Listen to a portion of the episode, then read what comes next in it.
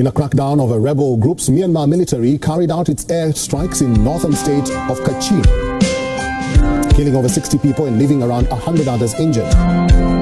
Just a quick note before today's show. While we have transformed our entire platform to respond to the ongoing crisis in Myanmar, increasing our production of both podcast episodes and blogs, we cannot continue without your support. Please consider making a donation or contributing as a volunteer to support our active engagement at this critical time.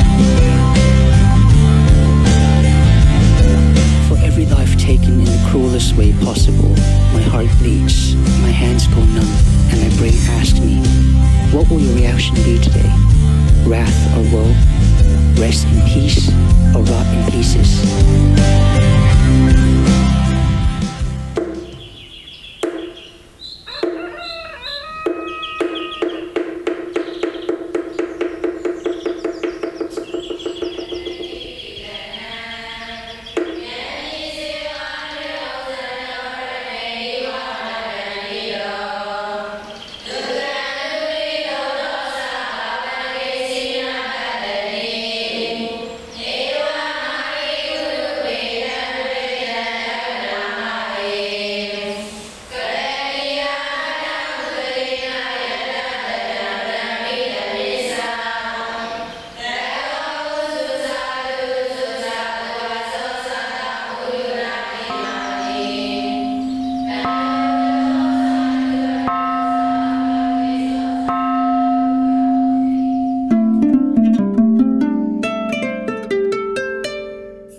Really excited for the upcoming conversation that we're going to have with Igor Blažević.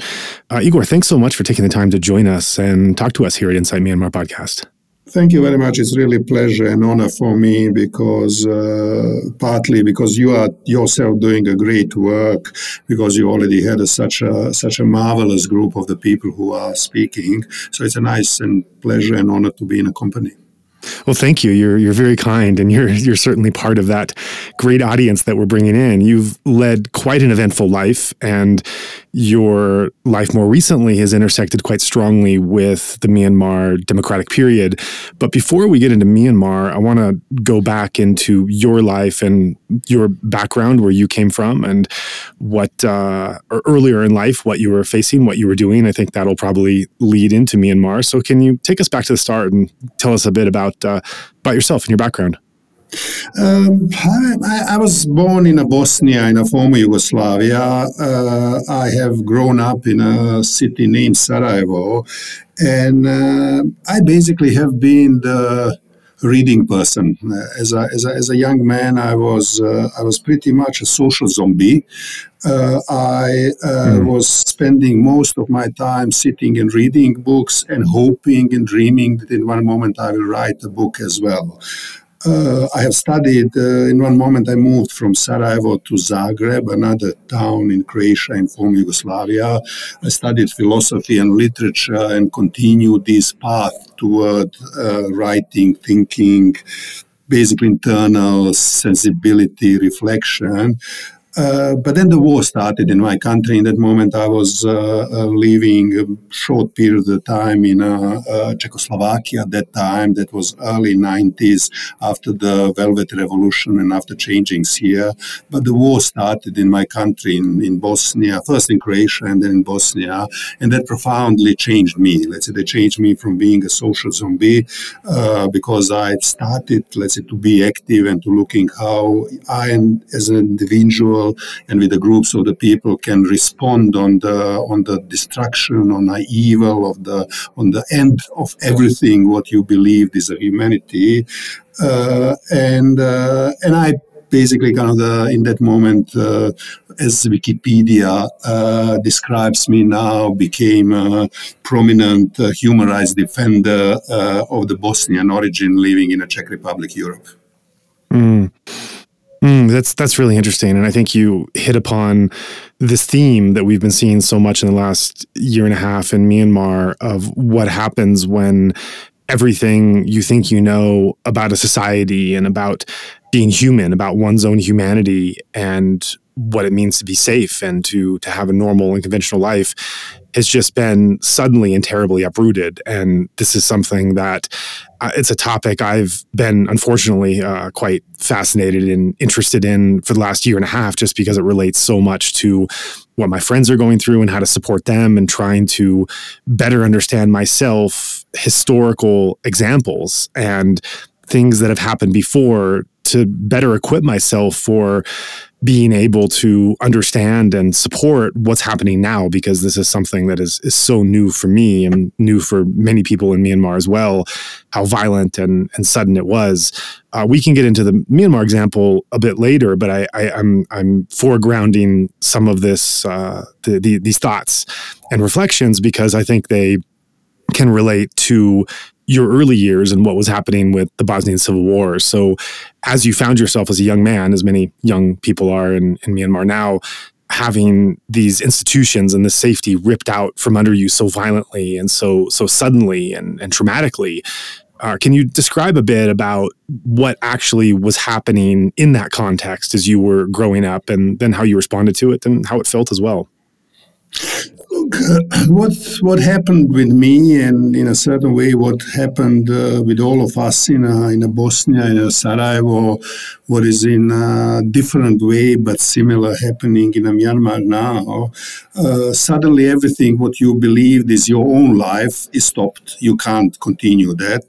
Uh, everything what you believed uh, that it's your either neighborhood or city or, or region or country, whatever as you identify yourself with, suddenly is uh, in a, that kind of the danger that you have a reasonable uh, guess that it can disappear, that it can be totally destroyed, which cannot, let's say, luckily cannot, but in, when you are sitting in the middle of that horror, you really think, let's say, this is the end of the days. Let's say everything will disappear in a, in a total destruction.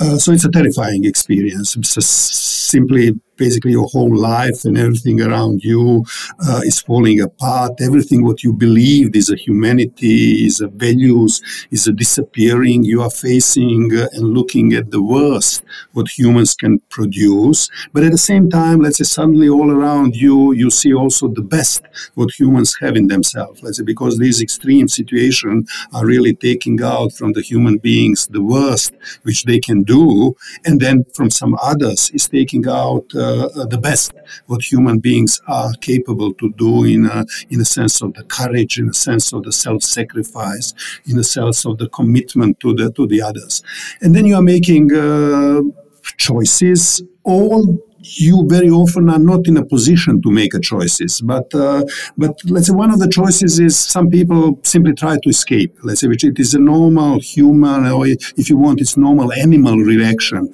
You know, you you you flee. You flee uh-huh. if you can, uh, and and I have never blamed people who have done that uh, uh, decision, neither in Yugoslavia, neither in Bosnia, nor in other places. It's a legitimate choice not to not to be a hero, but at the same time, let's say thanks God that there is always people around ourselves who are ready to be the heroes and who are able to basically turn the bad histories in a, another direction. The other possibility is uh, then that you basically kind of understand uh, that you cannot move the mountain, you cannot stop the war, you cannot kind of uh, yourself or with people around you stop the really cataclysmatic uh, uh, falling apart of everything. But you can do the small things. You can do the small actions with the discipline, with the endurance, small things that go against that. And, uh, and that was what I learned in Bosnia. It's a good thing to do, that not to let despair and frustration swallow you, uh, destroy you. Let's say, although you can't remove them every single night, every single day, the trauma is coming back, but somehow you live with that, you absorb that, you cry when you, you feel the pain, but at the same time, let's say you kick off yourself and do your small act of the goodness, your small act of the contribution. And as said, let's say there are certain people who are also kind of the ready and able and capable to do the extraordinary heroic things and uh, and, and and we need them. And combination of these people doing small good things and people doing heroic things is something what really can save the humanity, if you want, save the country, save the cities, and and that is what I believe in. And I do think that people who face these things uh, basically have a, in a certain way, extraordinary opportunity in their life to accept the challenge of the of the responding in a right way on the on the on the threat to the humanity, and and take your own responsibility to uh, to counter that. Uh, that gives uh, a hard work, a hard, a lot of hard emotions, a lot of pain, but that gives you really one of the most profound, me- meaningful life and meaningful acts what you can do to respond on a, on a, on a challenge of humanity being uh, threatened and basically counter that with all talent and all, all energy you have. That's that's really powerful. And as you say that, it, what comes to mind is this question that was developing, was emerging in the weeks and months after the military, the Myanmar military coup, which was something to the effect of, "What person do I want to be now? Who? What is my role? Where do I want to fit in? What am I ready to do? What am I willing to sacrifice?" And this was something that these are not trained soldiers or or professionals or think tanks that are answering these questions. In the case of Myanmar, these were uh, people coming from backgrounds of studying. They were students. They were um, they were in IT. They were taxi drivers, and and the whole gamut, as, uh, as as many people now know, and having to figure out who they were. And even even for me, that was something I had to put to myself. I wasn't in Myanmar, so I wasn't facing life or death for my own life and the same stakes they were. But certainly there were allies of Myanmar who were outside that were having to figure out to what extent do I want this conflict to start to impact and shape my life and how much I'm willing to sacrifice and to give for uh, not just for, for time and for mental balance, but also for, um, depending on how one is connected to the country, for uh, uh, other kinds of personal stakes as well. Uh, and I think that when these crises come, these are this question of like, who am I and what do I want to give? This is something you don't know until you're in that moment. And whoever you were before and whatever your skill sets were, it could be vastly different when you're faced in those moments and figuring out what is it I want to do, who is it I want to become, what what am I willing to sacrifice, how how am I willing to fit in, and I think in those times of conflict, that's where you really can come to see yourself and to understand oneself, who who one really is in those moments. And that's certainly what I've seen of of myself, just from where I'm standing, and, and definitely a privileged place, but uh, with with where um, with how uh, the decisions I've had to make personally of where and how I want to engage, and on a much higher stakes and much bigger platform, seeing those Myanmar activists in the country that are choosing to what degree they want to participate and, and engage, and what they're willing to do, what they're willing to learn, and it's really been remarkable to to see the the maturity and the courage and the selflessness as as some of these values that you mentioned that have risen to the occasion. And so I'm wondering going back to yourself as a young man in that situation, how do you recall how you made that decision, how you found out who am I ready to become? The, the, old world has been torn down. We're facing what appears, in your words, as an end of days right now. And there is a, a chance and an opportunity to not run away, to do something instead. What is it I want to do? What is it I can do? Do you remember the thought process of how you came to determine who you were going to be in this new world? I was. I remember it very well. It's, I was uh, uh, in a moment when the uh, war started in uh, Bosnia, in my city, and when city was uh, came under the siege. Uh, I was in that moment, in a certain way, in a very privileged position because I was uh, in that moment living abroad, so I was not in a city, uh, and uh, my family uh, was in the city. My parents and my my sister they couldn't get out, uh, and uh, and in that moment that was the time before the internet, so telephone connections have been uh, broken very quickly. So for for first six months, uh, I did not get any news about what's go- what's going on with them with my family, uh, and uh, the only news what I'm uh, uh, receiving is this kind of regular news saying today there has been 100 shells falling on Sarajevo and there are uh,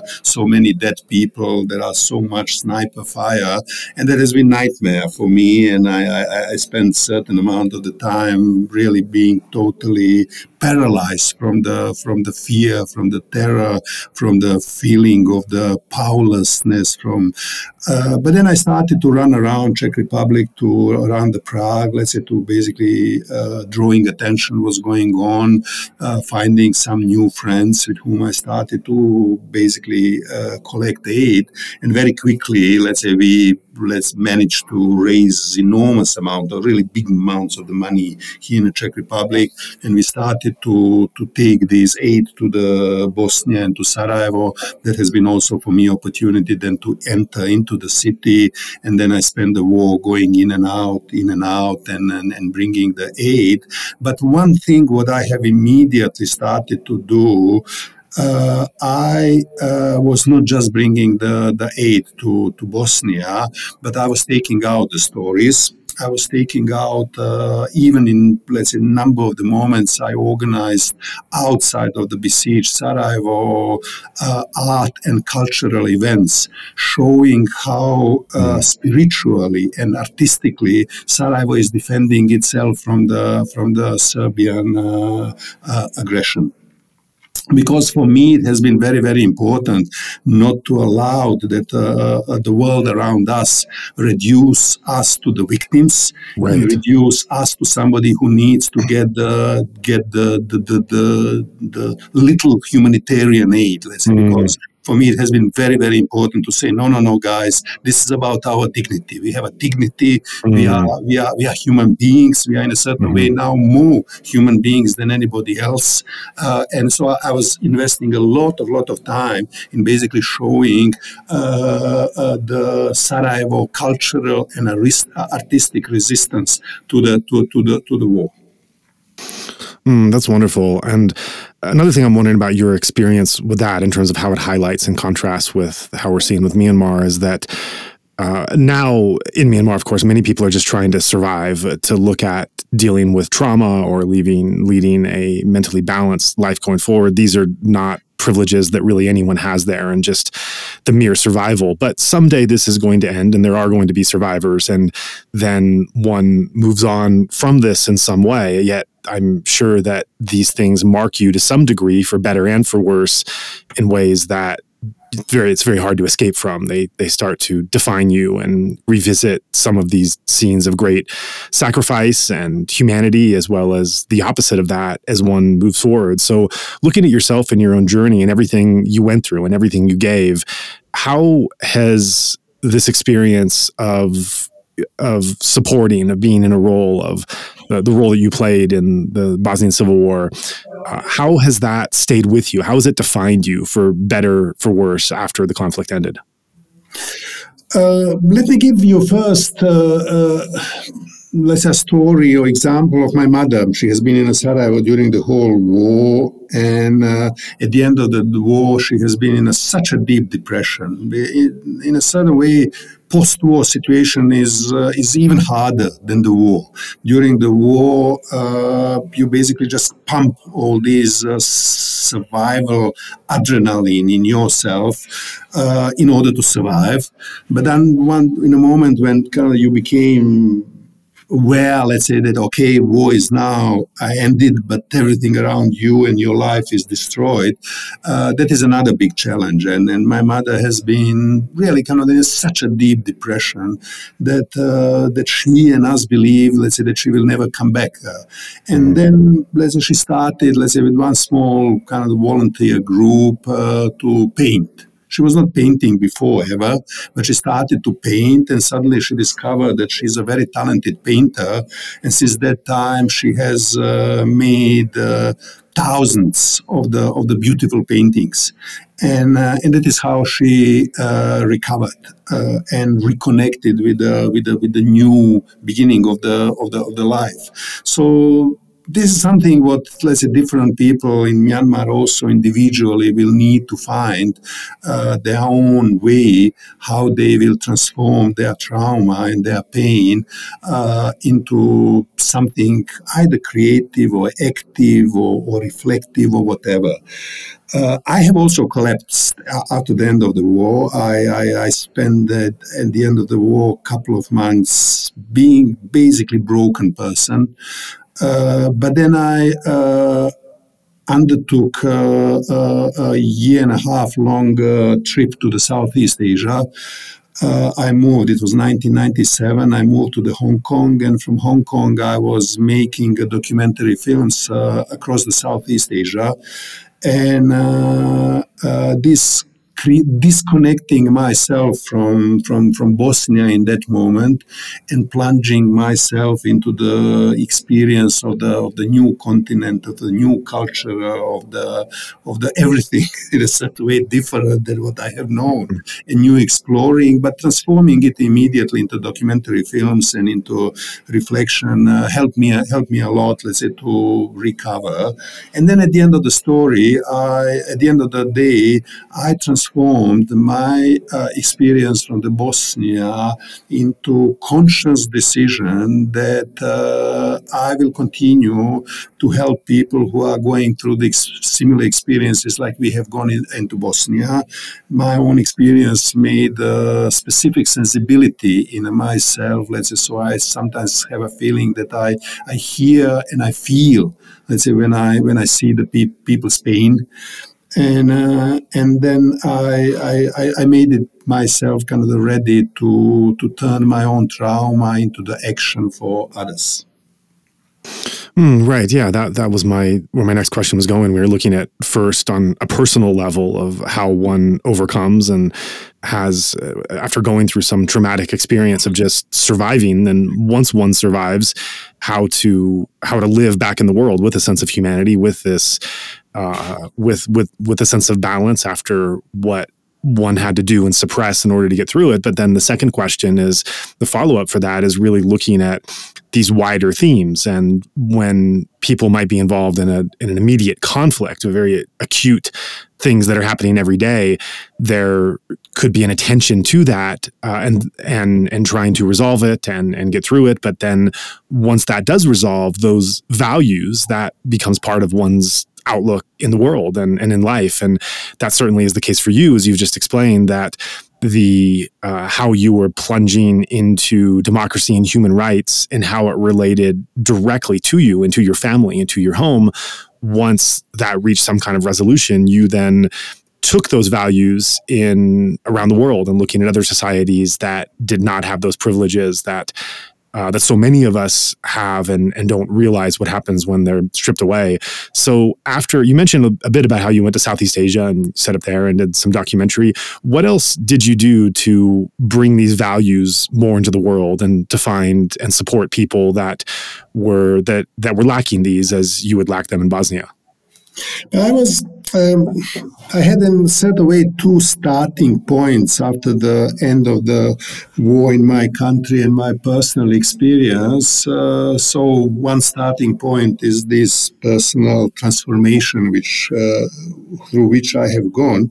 But another starting point has been basically the story of the of the Czechoslovakia or then later on Czech Republic. That means country which has I was living in, uh, and that was the country which has uh, basically gone through the two occupations: Nazi occupation, and after that uh, uh Moscow communist occupation.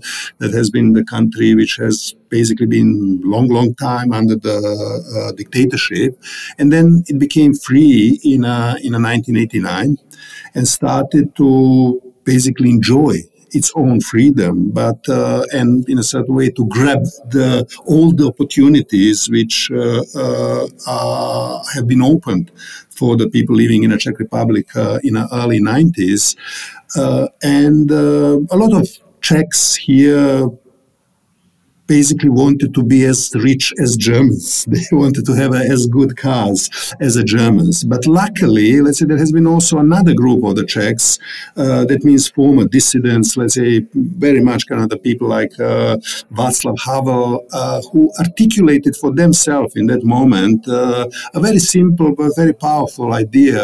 Uh, and they said, somebody has helped us as a, as a Czech dissidents facing uh, the totalitarian communist regime, which we believed will never end, uh, but we still opposed it, and somebody was standing be, behind us. So now, when we got free, now it's our obligation or it's now our chance, our opportunity uh, to help others who are still living in a, in a dictatorship, or who are still uh, in the middle of the of the wars. So there has been a not huge, but not completely small group of the of the very active Czechs, uh, and and the part of the society who felt this strong commitment that now when we are free, we need uh, to uh, take the responsibility uh, for the suffering uh, of the others, and not just let's say from this humanitarian point of view, but really from the point of view of the of the freedom because that has been our, our most profound experience in the Czech Republic.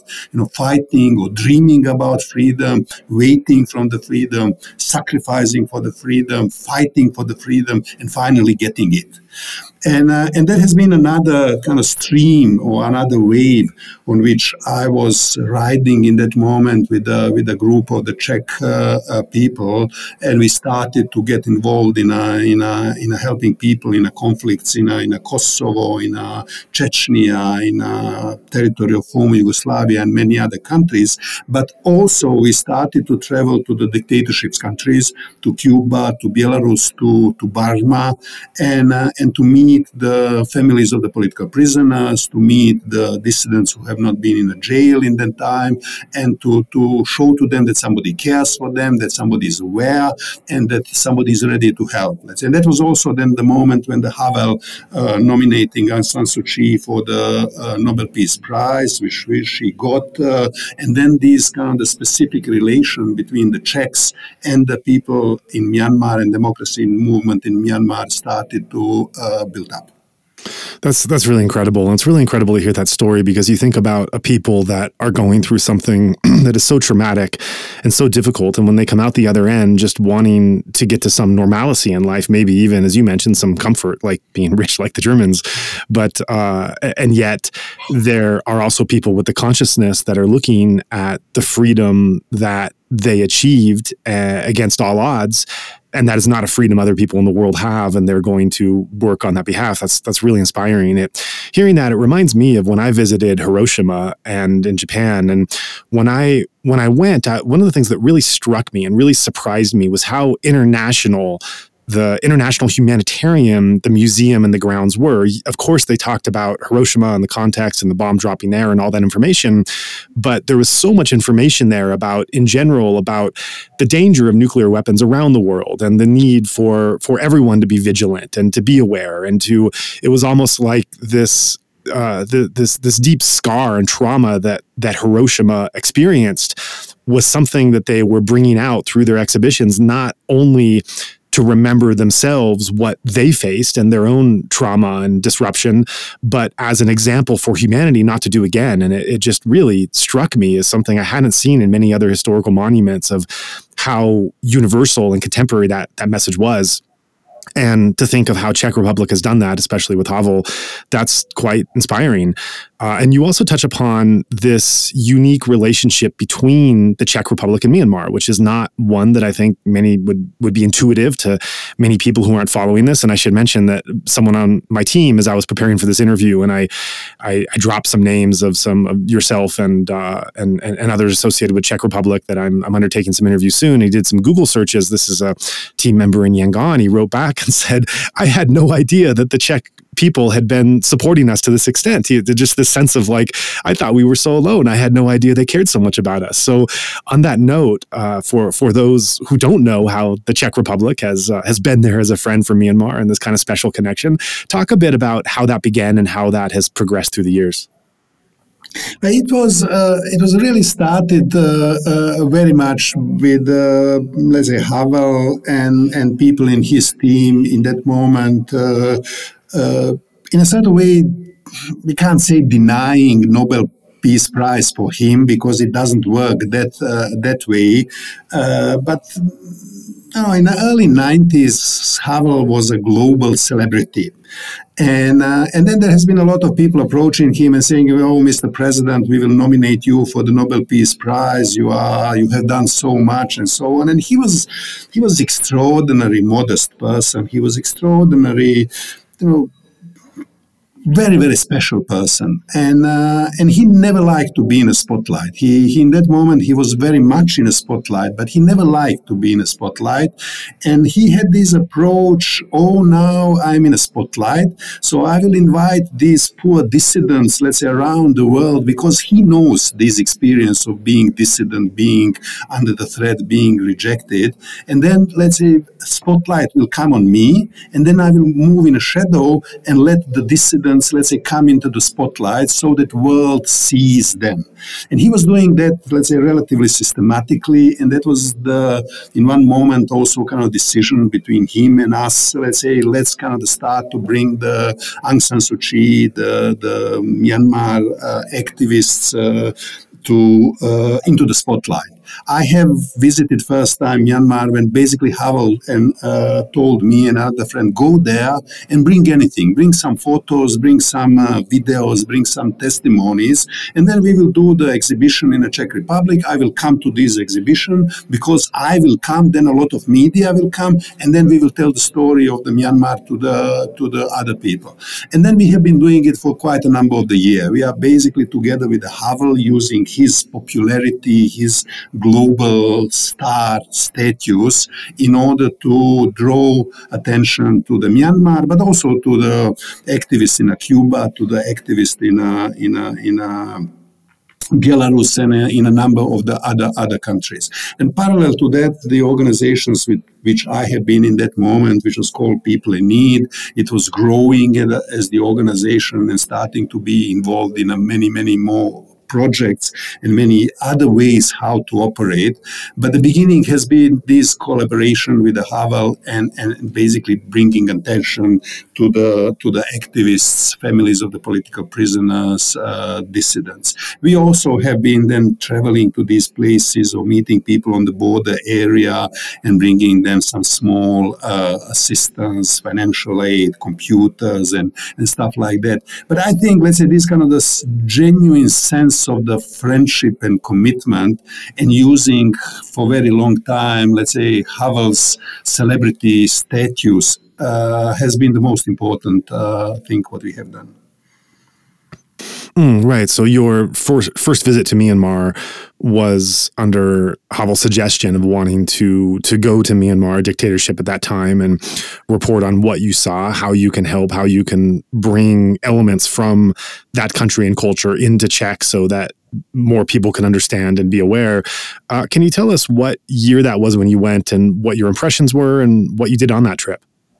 I have uh, I have done two things. I have. Uh, basically, I made uh, during that first trip, uh, or there has been two trips combined. On the first trips, we have just doing a little bit taking basically genre photos from the streets of the Yangon. Uh, we have uh, met just few people not to endanger anybody but then and prepared ourselves for the second trip. The second trip i have done let's say with uh, already with a small camera. Uh, i have spent a certain amount of the time uh, uh on the thai burma border uh, filming uh, i was making a film about basically three generation of the political prisoners in myanmar and that film was finished with the portrait of the Min who has been in that moment in a jail. In a jail, so whole film was used for the advocacy for, for his and 88 generation uh, guys' uh, release. Uh, but and then I basically spent the talk in a, in a, on a border area with uh, I would say previous generations of the of the political prisoners who in that moment have been already released and and on the border. And then in one moment I entered into the country and spent uh, ten days there doing two secret filmings and then also kind of doing a certain filming around uh, around the streets. Mm, and so, as someone who has lived through conflict in your homeland and who has since dedicated himself to the causes of human rights and democracy, uh, as what would you how would you describe your initial impressions of Myanmar? There's of course when when you were going, there's I would say there's some uh, it's it's characterized by some hot flashes and also some cold marks. Hot flashes meaning the periodic uprising and protests that happen, as well as in the border and the ethnic areas, which are are unfortunately hot more percentage of the time, and the more kind of cold vibe, if you if you will, which is uh, the the low grade oppression. It's not quite violence on the streets, but it's certainly not freedom. It's a constant uh, fear that's not named, a, a, a um, an awareness of of the terror that that could come at any time, even if it's not present. And so, as you come into this very different environment from Eastern Europe, where you were, what uh, what struck you? What what impressions happened? Did you notice similarities and things that converged with your past experience, uh, or did you were, were you finding a different shape to what uh, what you'd experienced before? Uh, to be frank, I, I, I, haven't been particularly surprised by by kind of the anything. Uh, in that moment when I entered into the Myanmar, I have been already for some time living in a, in a other countries in Southeast Asia. So in a certain way, Southeast Asia was not exotic, exotic to me. Uh, the uh, I have kind of overgrown this kind of sure. being fascinating by the by the exotic thing, and I started much more to appreciate, uh, you know, the real life and the real relations behind the, the exotic facade.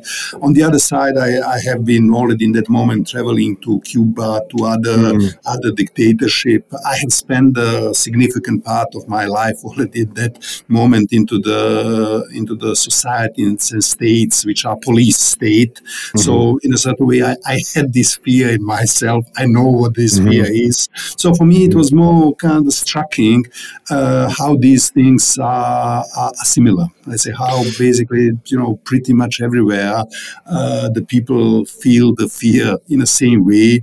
The police uh, states can be, you know, packaged in this way or mm-hmm. another way, but at the end of the day, they are in a very banal, simple way, uh, same how, you know, in, in, the way how they inflict, um, how, how they introduce fear in the people. So, so I was, when I was there, I was really kind of very, very focused on what is my task, what I need to do, and, and how to do it uh, in a way that I uh, reduce uh, the risk on anybody with whom I will uh, have a meeting. Right. That, that was actually my follow up question. I was curious about the, as someone who has studied and been to so many places where conflict and authoritarianism are present, uh, looking at in what ways Myanmar might be similar, what uh, what what basic structures of governance and society you find there that you found in other places, which you already answered. So the other part of that question is: Is there any ways in which you found the Myanmar case distinct from the other places you were going that that had authoritarian structures? Is there anything that stands out that was different in how it was set up in Myanmar?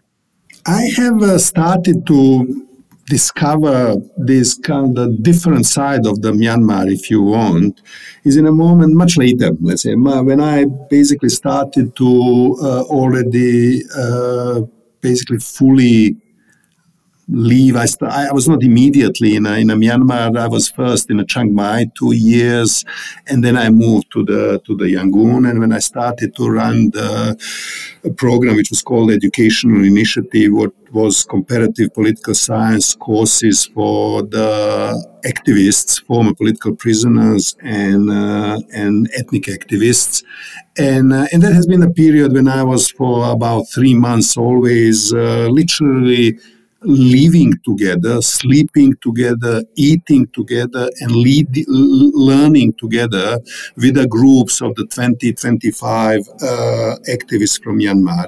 And then I started to learn much more about the country because it was much more intense relation. And probably the first uh, things what uh, let's say, in a certain way hit me uh, uh, has been when I had a, a group of the students uh, in my class. Uh, seven of them have been from the Bama ethnic community. Uh, all of them uh, have been former political prisoners. That means, let's say, they have spent minimum seven years in a jail. Uh, there has been a guy who has spent 15 years in a jail. Mm-hmm. So I think altogether, seven of them has been about 100 years in a jail. So mm-hmm. this has been one group. And another group has been uh, a little bit younger activists coming from the ethnic uh, territories. And you can more easily describe them as the children who have grown up uh, uh, uh in the ethnic cleansings. So I had two groups of the very active people in a class, and both of them have been carrying a huge trauma. And then the first thing what I was facing is one group blaming the other. The ethnic group blaming the the Bama group for mm. uh, all the bad things what military has done to the ethnics, mm-hmm. and trying to get from the Bama group uh, the uh, some words of the regret, trying mm-hmm. to, to, to, to get something and then this Bama group, let's say, reacting on that, but hey guys, we have not hurt you. We have been sitting in a jail. We we haven't done anything wrong. And then you had these kind of the very, very tenuous relations between the two groups.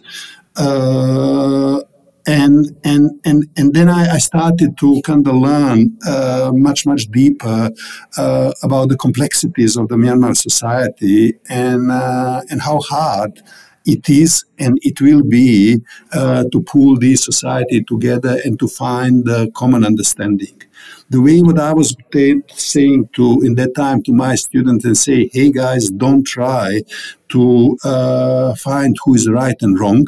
Mm-hmm. Uh, don't blame each other for being wrong, but please, let's say, let just each other talk listen each other, but li- listen it carefully, and then let's say also tell to other your story. So I was trying to encourage them to to abandon abandon this blaming game mm. and enter into the listening and uh, understanding game. But it was not easy. And then the peak of that with another group of the students. Uh, I again have a Bama group and I have an ethnic group, and then I have one wonderful, great uh, Rohingya girl. Mm. And then when we came together, 90% of the other students turn to me and say, let's kick her out of the class. She oh, doesn't wow. belong to us.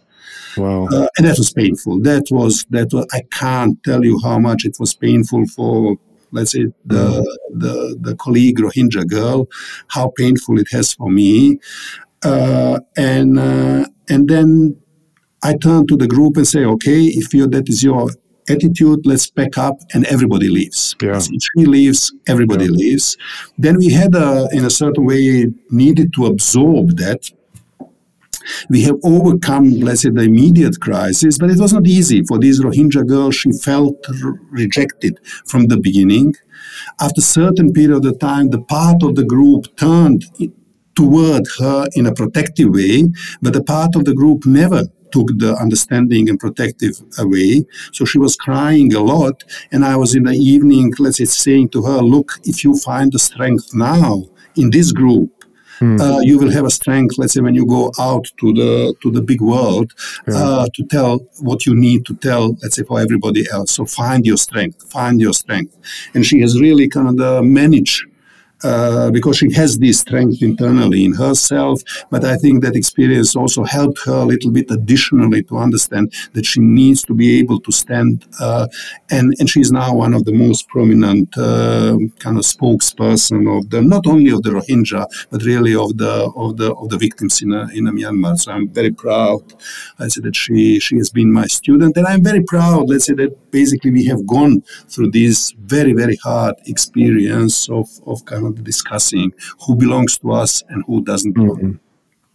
That's that's an incredible story, and it strikes me that you're doing this work during the transition period, and I, I, imagine that so much of what you were working on then was kind of this window that not many other people had interest or access to because there were so many other things going on with investment and with the way the country was developing, with opportunities that you were looking deeper under a corner that people didn't necessarily want to examine. You know, what's happening with the generals who committed these crimes? Are we just going to let them get off and keep their riches? What's happening with the people who were harmed, uh, the, uh, the the Bamar political prisoners who've lost so much of their life and have sacrificed so much to perhaps help get us to this point? How about the ethnics and what they've gone through for generations as communities, what they're still going through, and these were questions that people were were many were not so interested in wanting to spend time on these areas which seemed like going back when so much of the country was going forward. Of course, when the coup happened, I think it's been apparent to many people inside, outside the country, ethnic as well as Bamar, that these things were never resolved. They were an absolute mess. That's perhaps what led to the coup taking place. And now is the time to go back and start to examine and look at these as a society in a much wider way than than I've seen done before in Myanmar. But I think it's really interesting to look at your experience because you were looking at this corner at a time when it was not so popular, or interested to look at. The story was really the the Obama coming and christianing Myanmar as this new democracy and freedom opening up, and these feel good stories up at least up until the uh, some the crisis with the Rohingya got got really bad and really awful in the way it was covered in international news. But as someone like yourself who's here looking under these dark corners or messy areas that other people maybe tended to want to stay away from, what stands out for you and being in Myanmar at a time when there was so much optimism, so much was opening up, you were looking at these corners that not many were. And now, since the coup has happened, this is really a defining way to understand the country and to want to resolve these issues. So I, I, was, you know, I was uh, when I was living in uh, in uh, in Myanmar.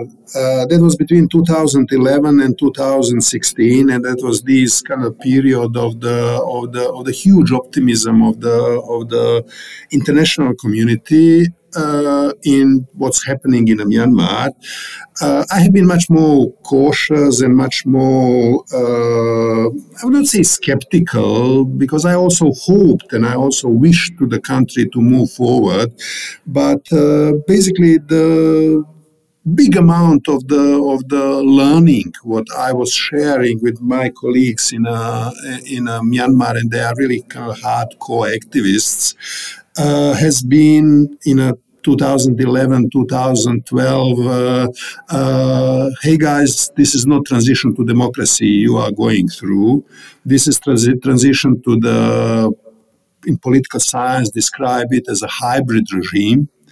Uh, that means, let's say, this is the transition to the regime in uh, which military remains the dominant uh, power in a country and allows certain democratic facade and uh, and we need to be the careful. Let's say we need to, in a certain way, think about how we use this space of the freedom which has been open, and at the same time don't fall in a trap a trap of the of the pink glasses, uh, enthusiastically cheerleading uh, the transition to democracy, which was not happening there. So I have been the voice of the of the warning, the voice mm. of the deeper understanding what's going on, and I think for that reason I have really gained a certain amount of the respect among the people because people in Myanmar have instinctively felt that something is wrong. Mm. Uh, and and that way they didn't need me as a foreigner or they didn't need anybody of us as a foreigner they didn't need the specific comparative political science expertise their instincts have been telling them that something was really not okay mm-hmm. and that mm-hmm. they need to be careful but because they have been surrounded by this euphoria they have been confused and I was hmm. helping in a certain way to de- to to explain to them that they should not be confused, mm. that their instincts are right, mm. and I was helping basically them find the right words, the right descriptions, uh, the right uh, parallels uh, to to translate these uh, good instinctive understanding of the real reality uh, and then put it in a certain explanation and words. Similar things happened uh, when uh, the the kind of radical uh, Buddhist movement started to appear, when Ma Ba Tha started to appear, when the first communal violence started to happen, in that moment I have been probably the first one, probably uh, one of the three, who basically said, hey guys, and I started very much to talk about that.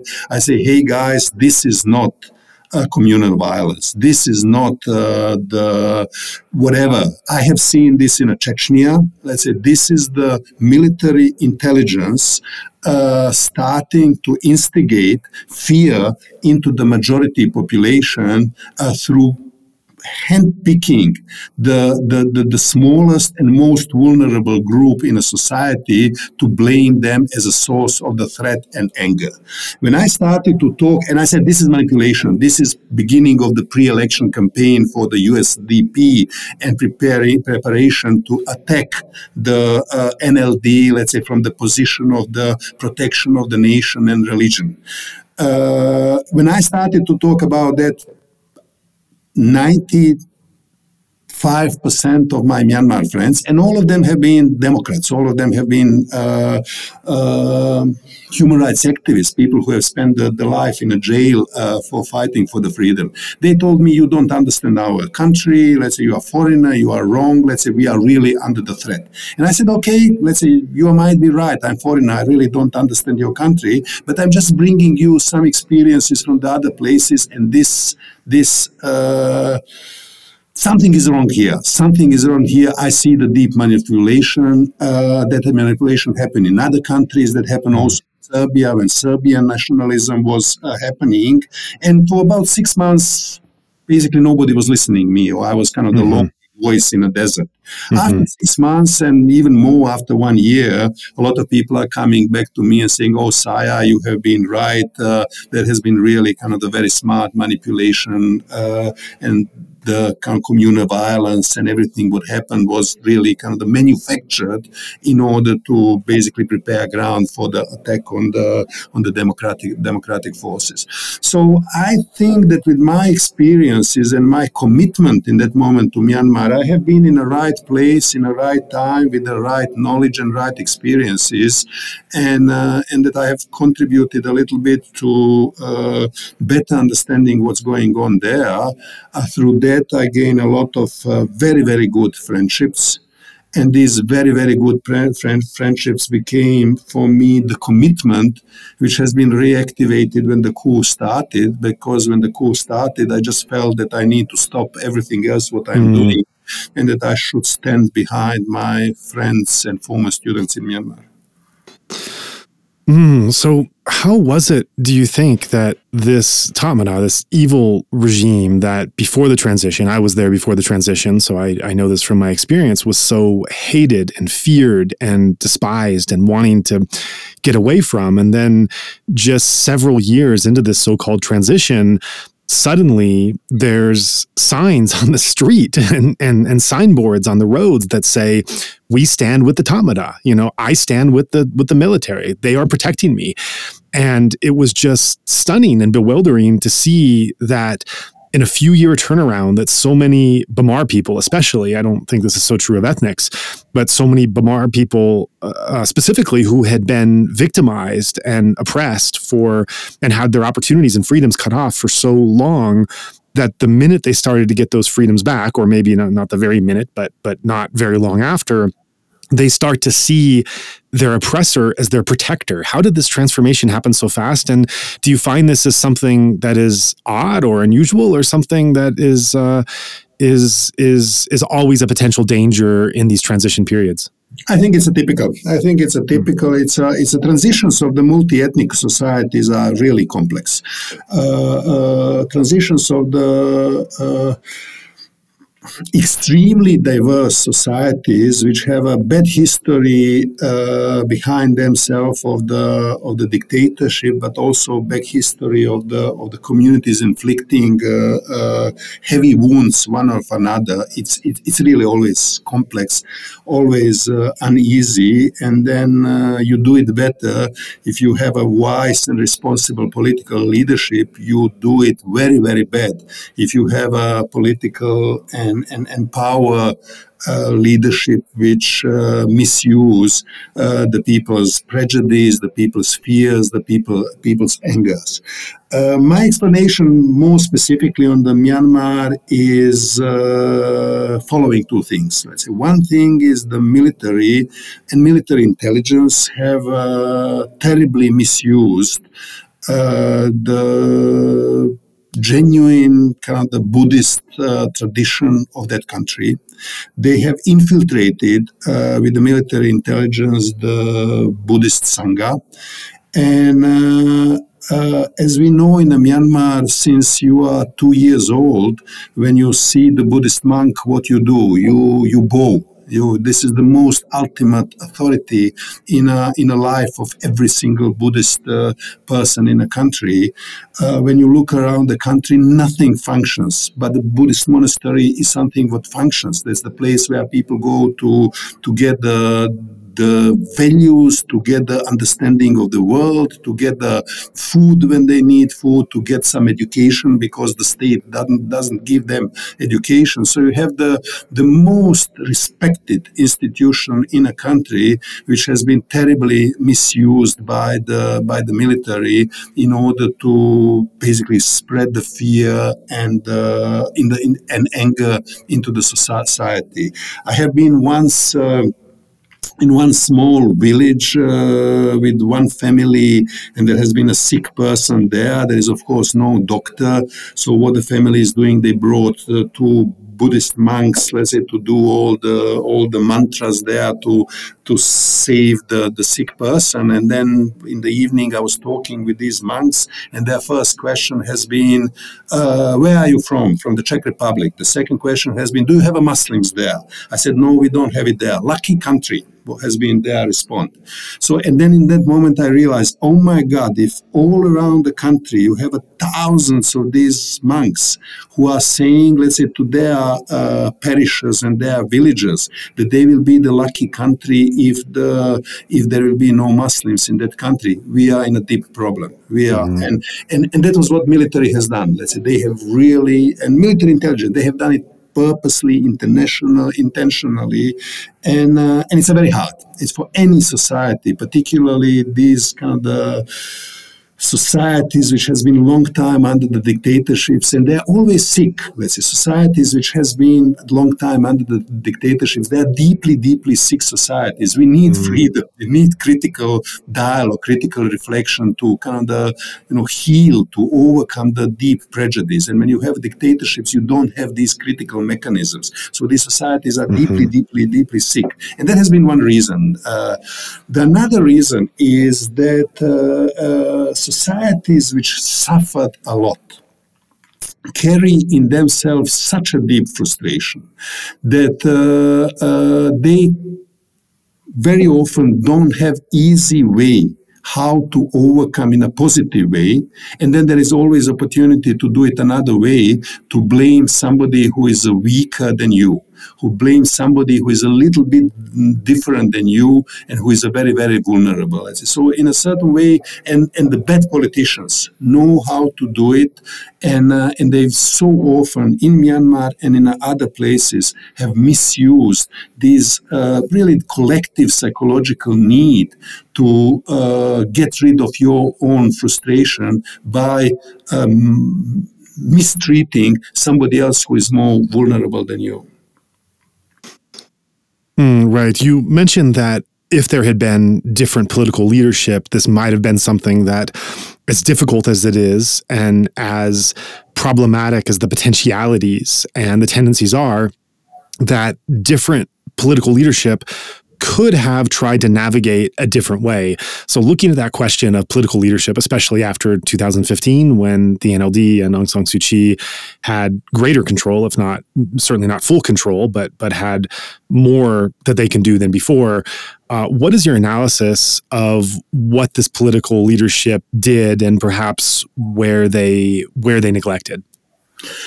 Uh, look, I. Uh Aung San Suu Kyi is getting a lot of criticism on the on the stand uh, what she has taken on the uh, on the Rohingya issue, and rightly so, rightly so. Uh, but one thing what was really not noticed by most of the of the analytics is that uh, uh, NLD, after becoming the government, has done a lot to de-escalate the, the hate and anger into the country. So there has not been Aung San Suu Kyi kind of publicly making uh, you know clear stand uh, on the side of the Rohingya, but as a as a as a I would say, dominant political force in that moment, they have done a significant thing to, you know, to de-escalate uh, all these uh, propaganda and mechanisms, what Ma Ba Tha and military intelligence standing behind that have been fueling for a number of the years before that. And I think, let's say that. Uh, uh you know they deserve to uh, to get that, that that credit. Let's say they have NLD and Aung San Suu Kyi have not been somebody who was fueling uh, the the hate and anger in the people against the uh, minorities in order to kind of keep and gain the power. It was military doing that. Aung San Suu Kyi has not been able to confront them on the Rohingya issue. I think, let's say, that Aung San Suu Kyi has done another uh, big mistake. Uh, and that mistake has been that she has not integrated into the uh, first government what she was chairing uh, the ethnic uh, political representatives that she has she had the opportunity in that moment that even if NLD has been the winning party, overwhelmingly winning winning party, and the ethnic most of the ethnic parties have not performed well in the elections, she had opportunity uh, to integrate into the first democratically elected government many, many more uh, people who will be seen by the ethnic uh, nationalities in Myanmar as their genuine representatives. And she should have done that. Let's say if she have done that, uh, I would think, let's say, that we will today have a far less problems in uh, in creating the genuine uh, aligned front uh, which will defend the country against the, the rogue military. Uh, she has not done it uh, uh because she believed that people want her and uh, that she alone is able to deal with the military, which has been a big strategic miscalculation. Yeah. Right. So when the coup took place, can you say that you were surprised? Is this something you anticipated? What was your feeling and analysis when the coup was launched? I have uh, not uh, expected that coup will happen. Uh, I have not predicted that. And that was a little bit kind of that the coup was so obviously such a wrong move yeah. so obviously that in a certain way, even if you have all evidences, you don't want to believe in that. Mm-hmm. Uh, you, you, you just don't want to accept it because it has been so unnecessary. It has been so destructive. It has been mm-hmm. so stupid. Military had all power yeah. they needed. They yeah. controlled the the basically economy of the country. Yeah and and and they, they they have done the coup only for the personal ambition and a personal greed of the Min Aung And, and and and and then it was you know it was it was so hard to accept uh, even if you you know your mind your re, uh, rational analysis tells you that might happen emotionally you don't want to accept that as a possibility because let's say it was so destructive and so mm. unnecessary Mm, right. Uh, going back to some of the conversations that you were hosting in from 11 to 16 when you were in Myanmar and trying to have these critical engagements, something stands out from what you said, which I bookmarked and wanted to come back to for current times. You were talking about the nature of the conversations you were having and the importance of this critical dialogue, even where it was extremely painful and there were biases and the groups weren't necessarily getting along. It's something that really hits my heart. I, my ba- educational background is a trainer. I worked as a trainer in Myanmar, so uh, in, a, in a different period, I was having different kinds of conversations and and facilitating communication, which I'm I'm, I'm a big believer in the power of communication when it's uh, when it's facilitated in the right way. Uh, it can really produce magic and miracles. Uh, it's, sometimes it's it's a, a privilege to be involved in, but looking at the work you were doing then. And and you, one of the things you mentioned about that was that this needs to be happening on a wider scale. This the, these kinds of conversations are essential for the country to develop. I don't want to put words in your mouth. I don't remember exactly how you put it. That was what uh, what, what i took away from it. I'm curious about where we are right now. And i guess this is a two part question. First is there the kinds of conversations that you were having, the kinds of conversations that are possible, and having the widely diverse and different ethnic and religious and geographical groups in Myanmar come and talk to each other, to have an honest dialogue, to listen with an open heart, even when it's painful, to share their stories? Is that that that kind of critical dialogue and conversation? Is there any place for that to happen now? Or is do you, do you feel that the current need is simply to resist the military? That's the overriding priority and that this is a dialogue that should be happening hopefully once the military is defeated? Or what role do you see those kinds of critical engagements playing in current days or near future? I think that uh, uh, this dialogue and critical thinking uh, uh needs freedom and needs time. Uh, so for that reason, uh, I think that uh, it's a good when it's if it is still going on, and it's partly still going on. But I do think that uh, uh, the real moment for that will come if and when the country will again get the the freedom. I think that what is now much more important is to have the, the common victory. That, uh, that we have the uh, different groups uh, joining together and uh, defeating uh, uh, junta and defeating uh, Min Aung Hlaing because if they have a common victory, then they will have a completely new uh, layer of the of the deep relations and and trust, if you want, and and that will be a far better starting point for uh, also discussing how the country should look like uh, in the future and how to reconcile all these uh, uh, different uh, complexities and disproportionalities.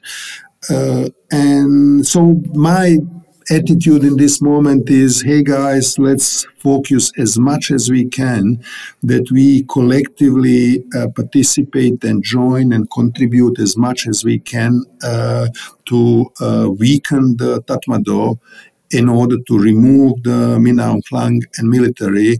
And and then let's kind of pick up and uh, discuss all other things uh, one by one Mm. And you talked about your somewhat your surprise that the coup was launched. Of course, it was a really terrible decision. As someone who has also spent so much time studying the country and being involved in different ways from different angles, looking now at the resistance movement that has developed, the the, and the wider CDM, the NUG, the um, the PDFs that are there, what what strikes you about the resistance movement in the last year and a half? Uh, have, would you say that you would have predicted some of the way that it's gone, or are there things that have stood out and surprised you?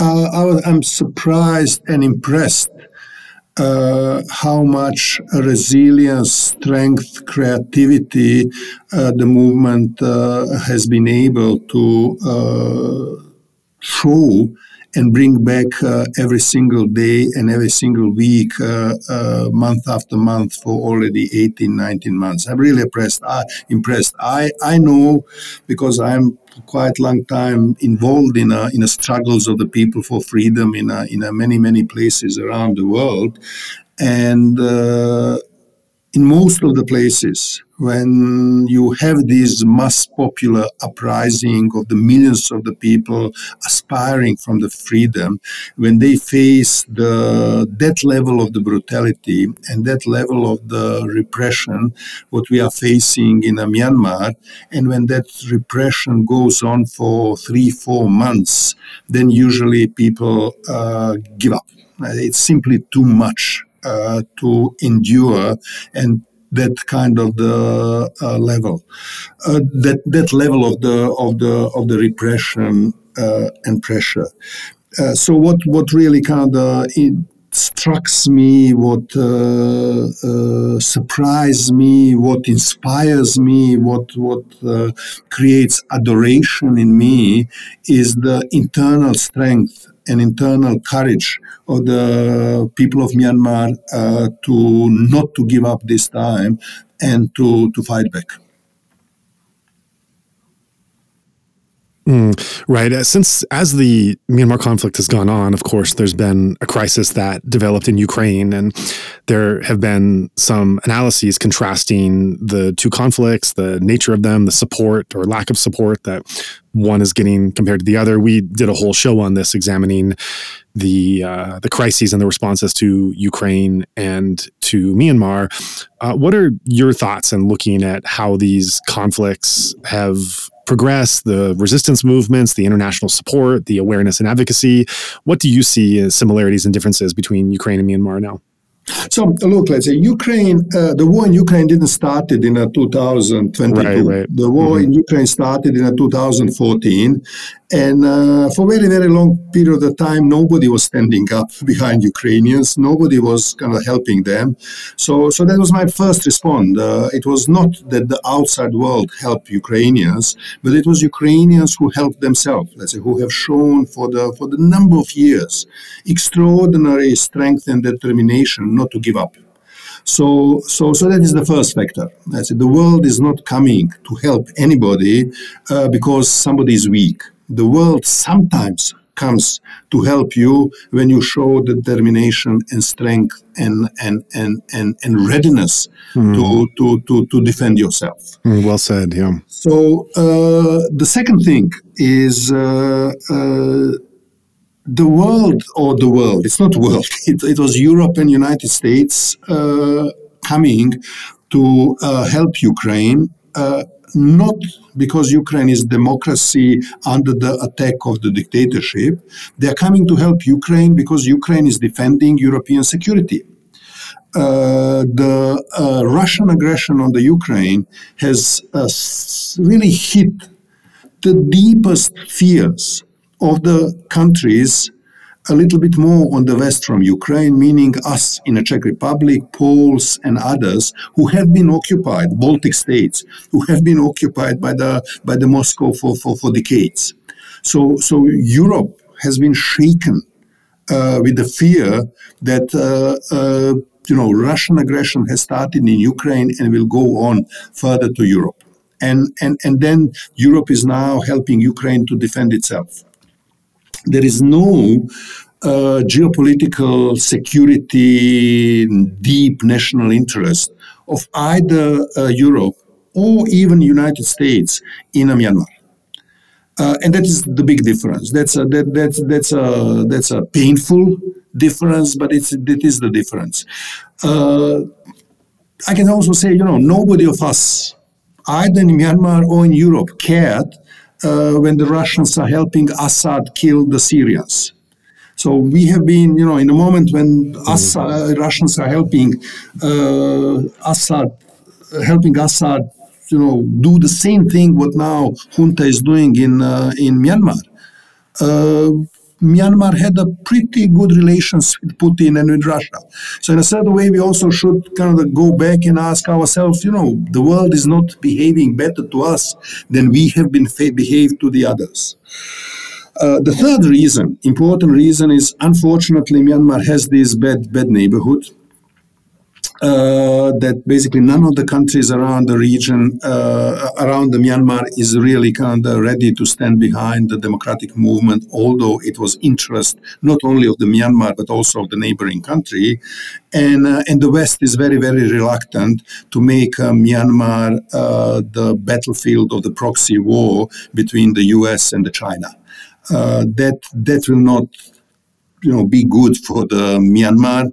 Hmm. Uh, so so I think that the West and all others should do much much more, and I'm every day trying to persuade hmm. everybody whom I can that we should do uh, much much more.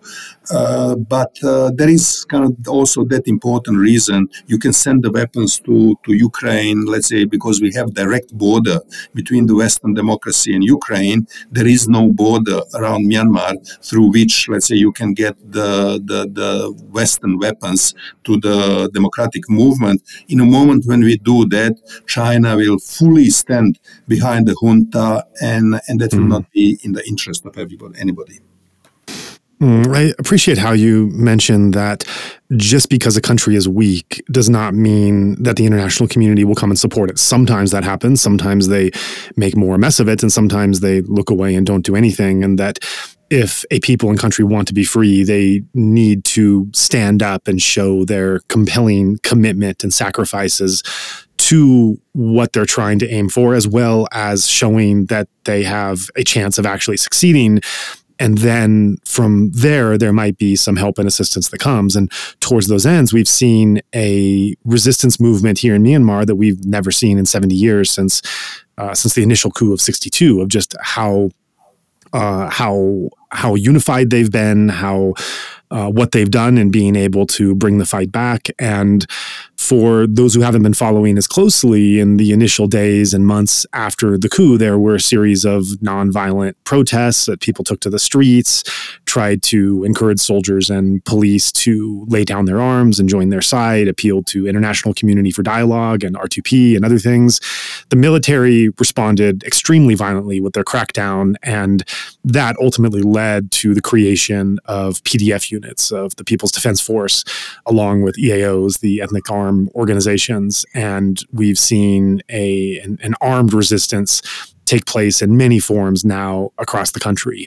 So, what to, to what degree have you been following the formation of these PDF and EAOs and their response? And what are your thoughts on what they've been able to do and what they should be doing in an extremely difficult set of circumstances?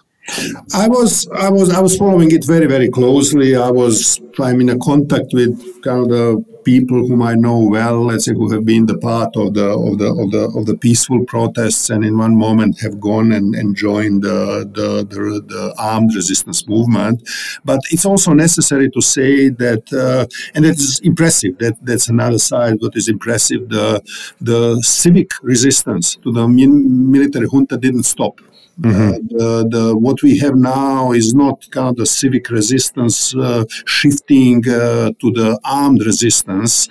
Uh, because let's say that uh, they face uh, all the brutality and killing of the junta. What we have is is a genuine, strong, nationwide, extremely creative, extremely strong, popular civic resistance, which lasted for three, four months uh, trying to, in a peaceful way, in a non-violent way, to stop junta from consolidating power, and they succeeded to stop junta from consolidated power. Mm-hmm. Coming under this repression, uh, they have been calling for the international community to come and help. Nobody came to help, and in one moment, people have a choice. They have a choice to give up. Mm-hmm. And then spend the next 20 years under the military dictatorship and then after 20 years raise up again or they had a, a opportunity or, or, option and choice to say okay we continue to resist and defend our, ourselves with all means which we have, including the, the military uh, uh arms arms resistance. So they just expanded uh, the, the, the ways how they are defending themselves. So they are still continuing the, the mass civic resistance, and at the same time, let's say they have developed uh, uh, capacity and effort to, to, to, to fight them with the, with the arms. Nobody's arming them, nobody's helping them. So it's a really kind of the you're fighting with the homemade guns and, and whatever you can smuggle a little bit to the country or recapture from the from the military. And and you move from the basically having zero uh, guerrilla force in a country to mm-hmm. what is now probably about 100 uh, people engaged in all these uh, guerrilla guerrilla movements. So that was impressive.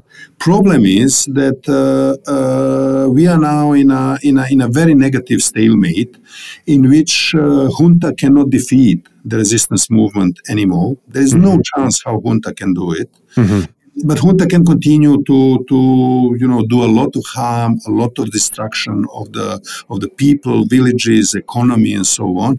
And resistance can uh, block junta from consolidated power, but it cannot uh, it cannot um, topple it down anytime soon. And then we are in this kind of a negative dynamic, which is just kind of the deepening, uh, the destruction and melting down of the country.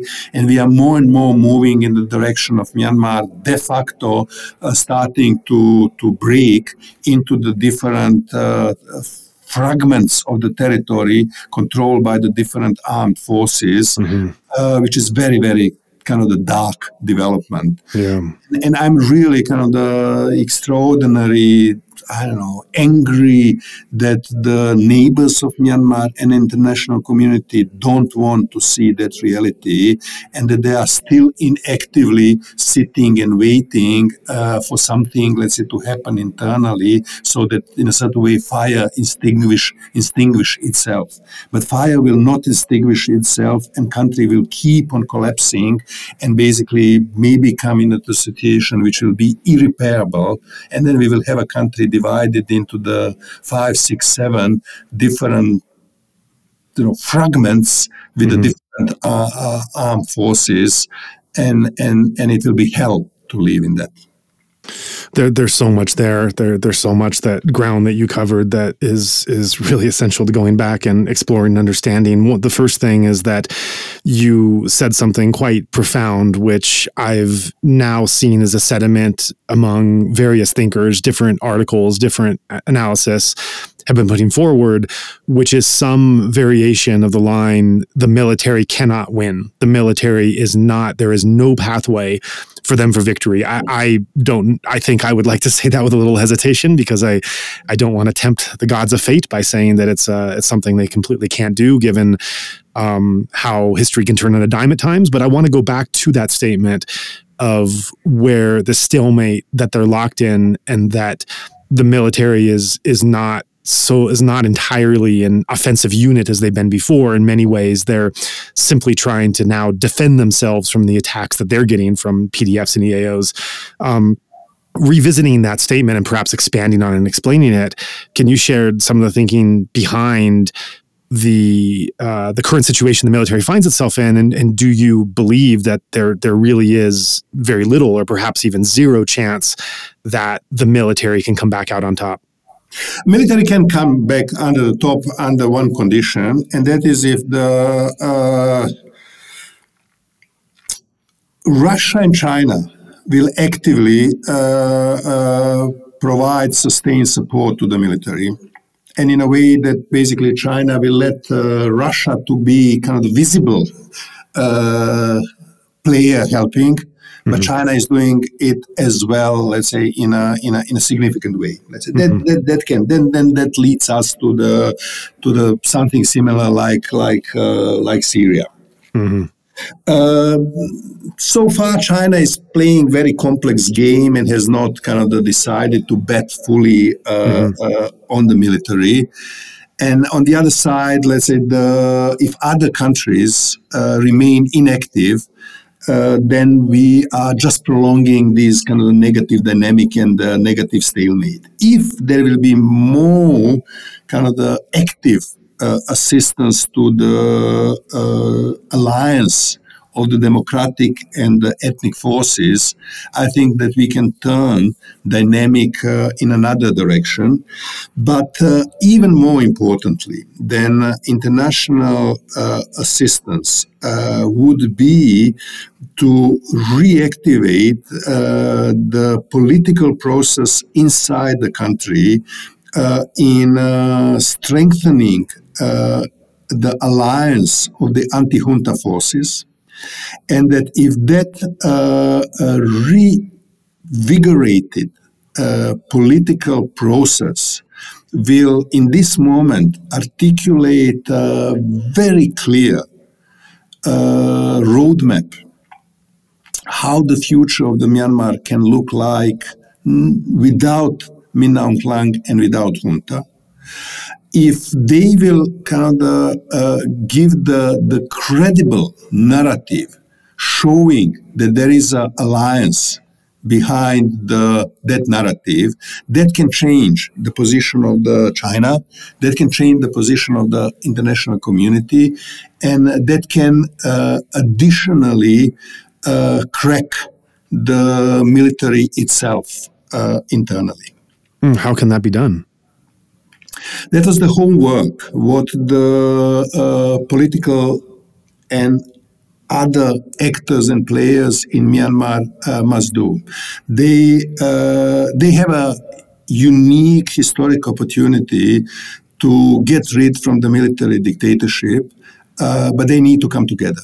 Uh, now we have a situation if, in which the glass of the alliance is a half full if they make it uh, full, uh, they will uh, win in this uh, struggle. After they win this struggle, uh, it will be still not easy to fix deep, complex problems of this country, but there will be a real, realistic chance. Mm, that's yeah, that, that's quite a bit to take in. And that was that was something what I'm kind of the talking basically every day to mm. every single person whom I know in Myanmar. Mm. You know, don't wait somebody from outside to help you mm-hmm. because they will not. Uh, do it yourself uh, by, let's say, uh, you know, strengthening your internal uh, alliance, and then you can stretch the Tatmadaw to the breaking point of junta. You will not stretch Tatmadaw to the breaking point of the Tatmadaw, but you can stretch Tatmadaw to the breaking point of the junta. If we remove the junta, we can set that country onto another trajectory in which it will be possible to you know find the consensus how the country should look like and also to reform the the, the, the Tatmadaw. And it seems like that would ostensibly be the role of the NUG in trying to be that top leadership. Uh, is that um, do, do you see that as as something that is within the NUG's remit, or is that something that other groups should be taking on themselves as well? I think that's a responsibility of everybody. Uh, if we think that it's a responsibility of the NUG, then we will not come far. I, say, I think that was really right, yeah. the responsibility of the everybody in a certain way. You know, the every single individual can contribute to that. Every single civil society organization can contribute to that. Every single kind of armed group can contribute to that. And and and we need, in a certain way, or at least that's what I'm saying to my friends to the Myanmar. You know, we need the public narratives Mm-hmm, uh, uh, mm-hmm, which will from coming from many many different corners, not from one NUG mm-hmm. or from one. Let's say we need the public narratives coming from the many many different corners and saying we need now to come together in order to defeat the the biggest problem of our country, and then we will use the freedom which we will get. Let's say to sit together and to discuss and to fix all other other problems. It will take time. We might agree or disagree, but if we will be defeated let's say, in this struggle now, the mm-hmm. next 20 years, we will not get a chance, but we will live in a, in a slavery, we will live under the uh, uh, oppression, we will live under the kleptocratic regime, mm-hmm. which will be kind of the serving the greed of the Min Aung his family, and 10 mm-hmm. other families.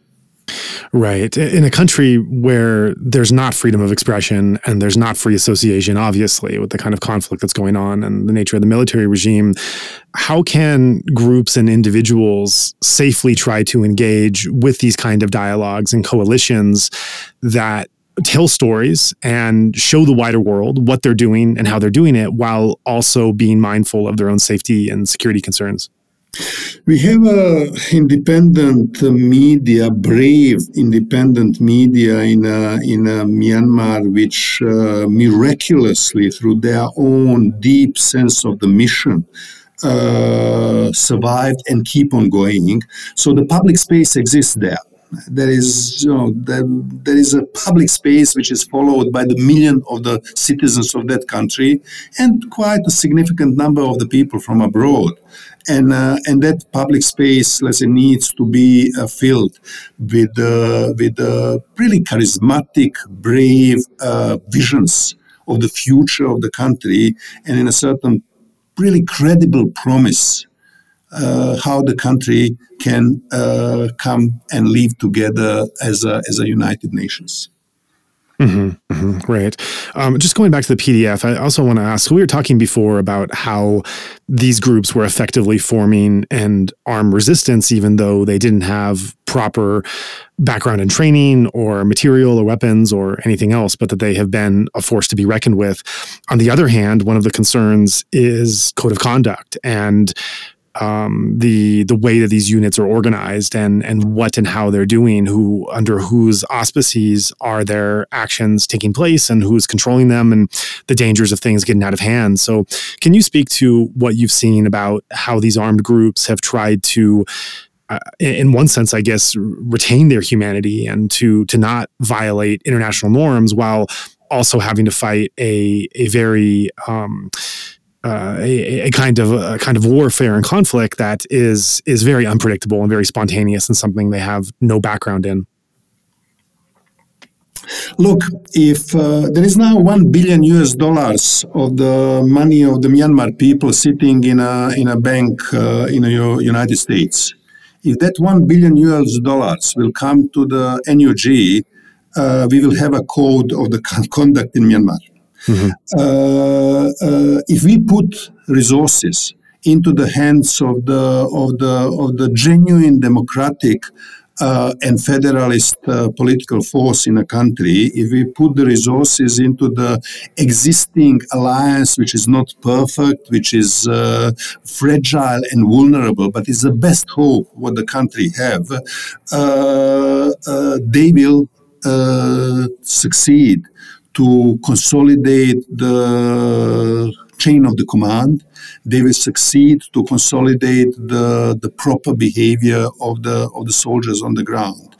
Uh, in a situation when basically they have very, very limited resources which are mobilized and recruited through the assistance of the diaspora, uh, they don't have a too much leverage. Uh, uh, to use uh, in order to really kind of bring all these different forces together into the unified chain of the command. And then I, I personally find it a little bit hypocritic and unfair, let's say, then basically to say, oh, everybody is committing the crimes, mm-hmm. so everybody is to be blamed. Let's say. So I have mm-hmm. heard that, that, that, story one million times during the war in Bosnia. That's the easiest yeah. way how right. to find excuse not to kind of make a hard choice and stand behind somebody to say everybody is to be blamed. Let's say. So no, let's say if, if Serbian army has massacred 9,000 men in a city of Srebrenica, uh, that's not the same as a kind of the troop of the 30 people, let's say, then killing a civilian in a Serbian village. That's simply not the same. Let's say, when you put the people in a despair situation, you abandon them and you don't help them. Yes, people do the the the the, the, the bad things. Let's say that's that that's the war. Uh, so in a certain way, I I think let's say this kind of the you know, there is a full understanding within the NUG and with the, between the kind of the government that they need to have a, a, a, a proper behavior and command over their soldiers. They are doing all what they can to impose that. Uh, but you know, international community doing nothing really, mm, nothing to mm. help them. At the same time, saying, let's say that oh, everybody is to be blamed. That's a deeply hypocritical. yes, whataboutism. Yeah, whatever happens, what about this? Yeah. What about that? What whataboutism? So, um, but about this one billion dollars, I've heard about this since the early days of the coup. That this money of the NUG is sitting there in D.C. They don't have access to it. I've never heard a proper explanation as to why they don't have access to their money and what is happening to try to get access to it. Do you know more about that fund? As far as I know, I also don't know kind of the, a lot because I'm not kind of the, in any way kind of the expert in these kind of the of the things. Let's say my understanding is that uh, NUG is not kind of seen and recognized as a legitimate government by the by the U.S. government. Let's say the U.S. government is supporting the in a, in a, in a kind of modest, limited way, and thanks God for that.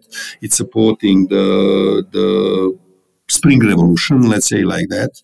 Uh, but uh, they have not kind of recognized Myanmar as uh, recognized NUG as a legitimate government, and for that reason, let's say they probably think, let's say that they are not allowed to give that money to to them until it was kind of decided who is the the de facto uh, government of the of the country. But I don't know these details. I, that, that's outside of my expertise. So that's all quite a complex picture that's being painted of a lot of different forces that are moving in different directions and in different ways. And I think at this current time, there could be a danger of those of us that are supporting to feel, even from afar, feeling disappointed or losing hope, uh, perhaps pessimistic.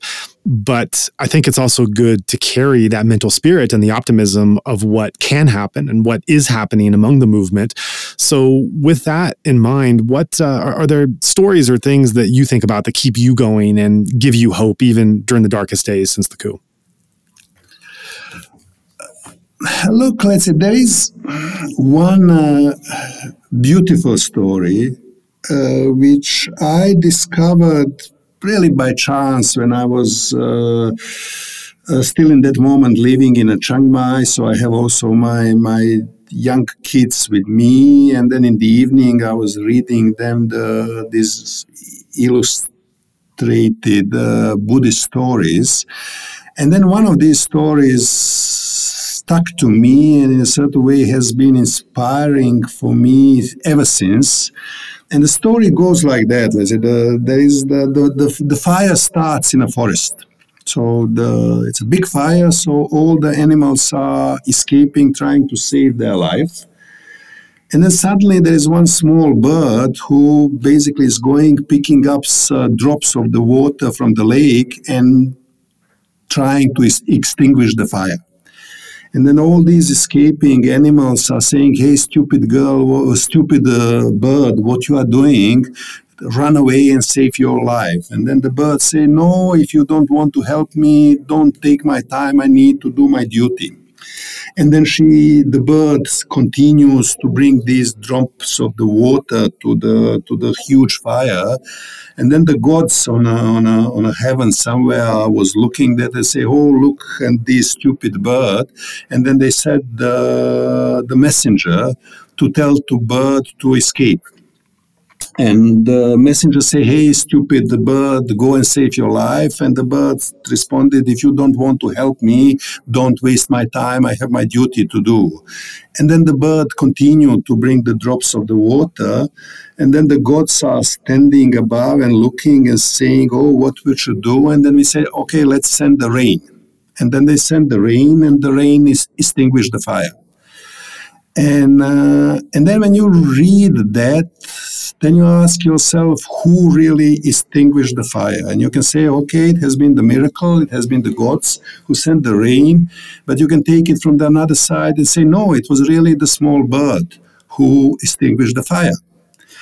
And, uh, and I see so many people now in Myanmar, let's say, who are acting as these small bird which are taking the drops of they can pick up, bringing it to the, the big, big forest fire in their country, and doing what they can to extinguish that. And when I see them doing that, let's say, then I feel that I should do the same. I should every single day bring my drop, and uh, and that's the way to go. That's the way that how we can extinguish the fire, and that was the the hope I have. So I don't have this kind of the hope, oh everything will be fine because we are going really through the very hard, painful, and tragic uh, uh, period, and we don't know uh, how things will develop. But I think if we go deep and stuck to this uh, attitude that yes, we can bring our drops, I think we have a good chance to uh, stop the current fire in Myanmar.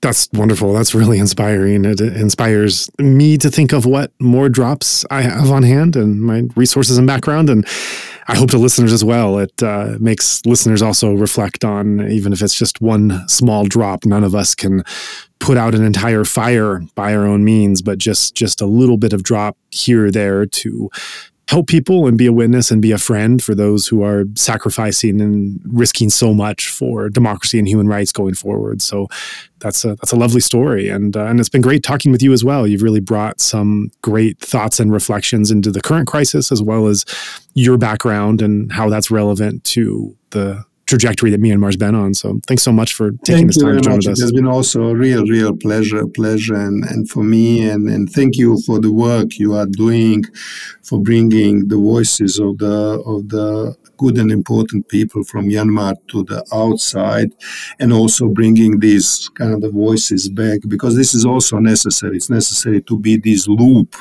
Uh, which is taking the voices from inside and, and, and beam it back to the society because that's also the, one of the ways how we we find the strength and encouragement to to to go uh, through it. And as Churchill said, when you are going through the hell, don't stop.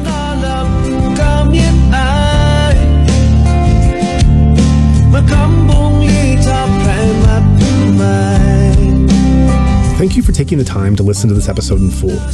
If you've gotten this far, then you've heard much of what this important guest has to say.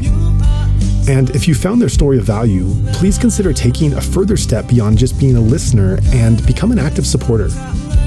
Any donation you provide is now being sent to Myanmar to help those being impacted by the current crisis. If you would like to join in our mission to support those in Myanmar who are being impacted by the military coup, we welcome your contribution in any form, currency, or transfer method. Your donation will go to support a wide range of humanitarian missions, aiding those local communities who need it most. Donations are directed to such causes as the Civil Disobedience Movement, CDM, families of deceased victims, internally displaced person, IDP camps, food for impoverished communities, military defection campaigns, undercover journalists, monasteries and nunneries, education initiatives, the purchasing of protective equipment and medical supplies, COVID relief, and much more. We also make sure that our donation fund supports a diverse range of religious and ethnic groups across the country. We invite you to visit our website to learn more about past projects as well as upcoming needs. You can give a general donation or earmark your contribution for a specific activity or project you would like to support. Perhaps even something you heard about in this very episode. All of this humanitarian aid work is carried out by our nonprofit mission, Better Burma. Any donation you give on our Insight Myanmar website is directed towards this fund. Alternatively, you can also visit the Better Burma website, betterburma.org. That's B E T T E R B U R M A dot org, and donate directly there. In either case, your donation goes to the same cause, and both websites accept credit cards. You can also give via PayPal by going to paypal.me slash betterburma. Additionally, we take donations through Patreon, Venmo, GoFundMe, and Cash App. Simply search Better Burma on each platform and you'll find our account. You can also visit either the Insight Myanmar or Better Burma websites for specific links to those respective accounts, or email us at info at betterburma.org. If you'd like to give it another way, please contact us. Thank you so much for your kind consideration and support. 有路可人生